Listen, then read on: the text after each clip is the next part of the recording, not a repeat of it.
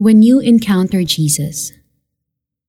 Tumayo si Zaccheo at sinabi niya kay Jesus, Panginoon, ipamimigay ko po sa mga mahihirap ang kalahati ng aking mga kayamanan.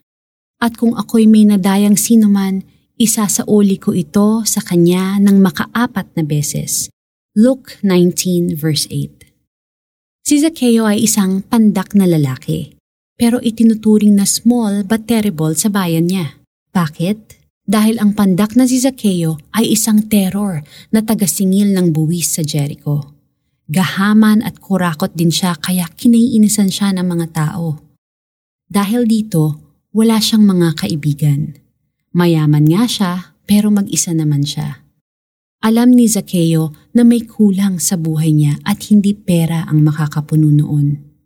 Pero biglang nagbago ang lahat nang makatagpo ni Zaccheo si Jesus. Naramdaman ni Zaccheo na tanggap at mahal siya ni Jesus.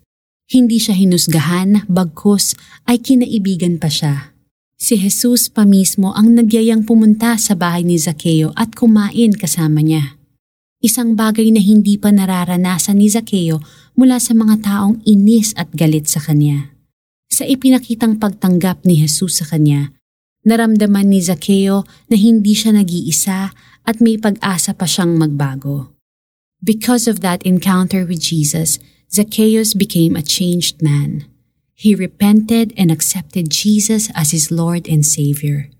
Narealize niya ang mga pagkakamali niya at dahil doon ay nagbago din ang ugali niya.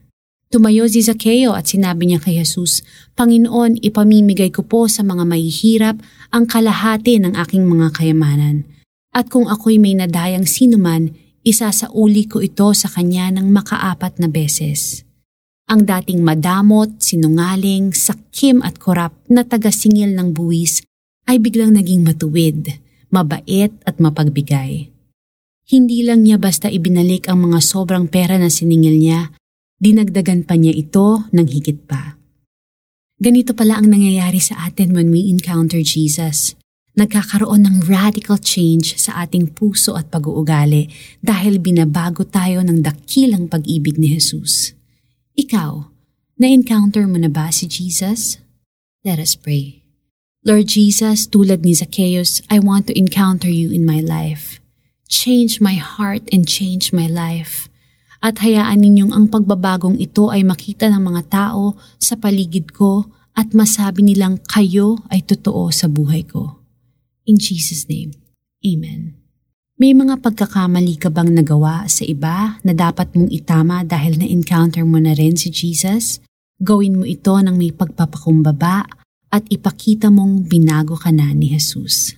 Tumayo si Zaccheo at sinabi niya kay Jesus, Panginoon, ipamimigay ko po sa mga mahihirap ang kalahati ng aking mga kayamanan. At kung ako'y may nadayang sinuman, isasauli ko ito sa kanya ng makaapat na beses.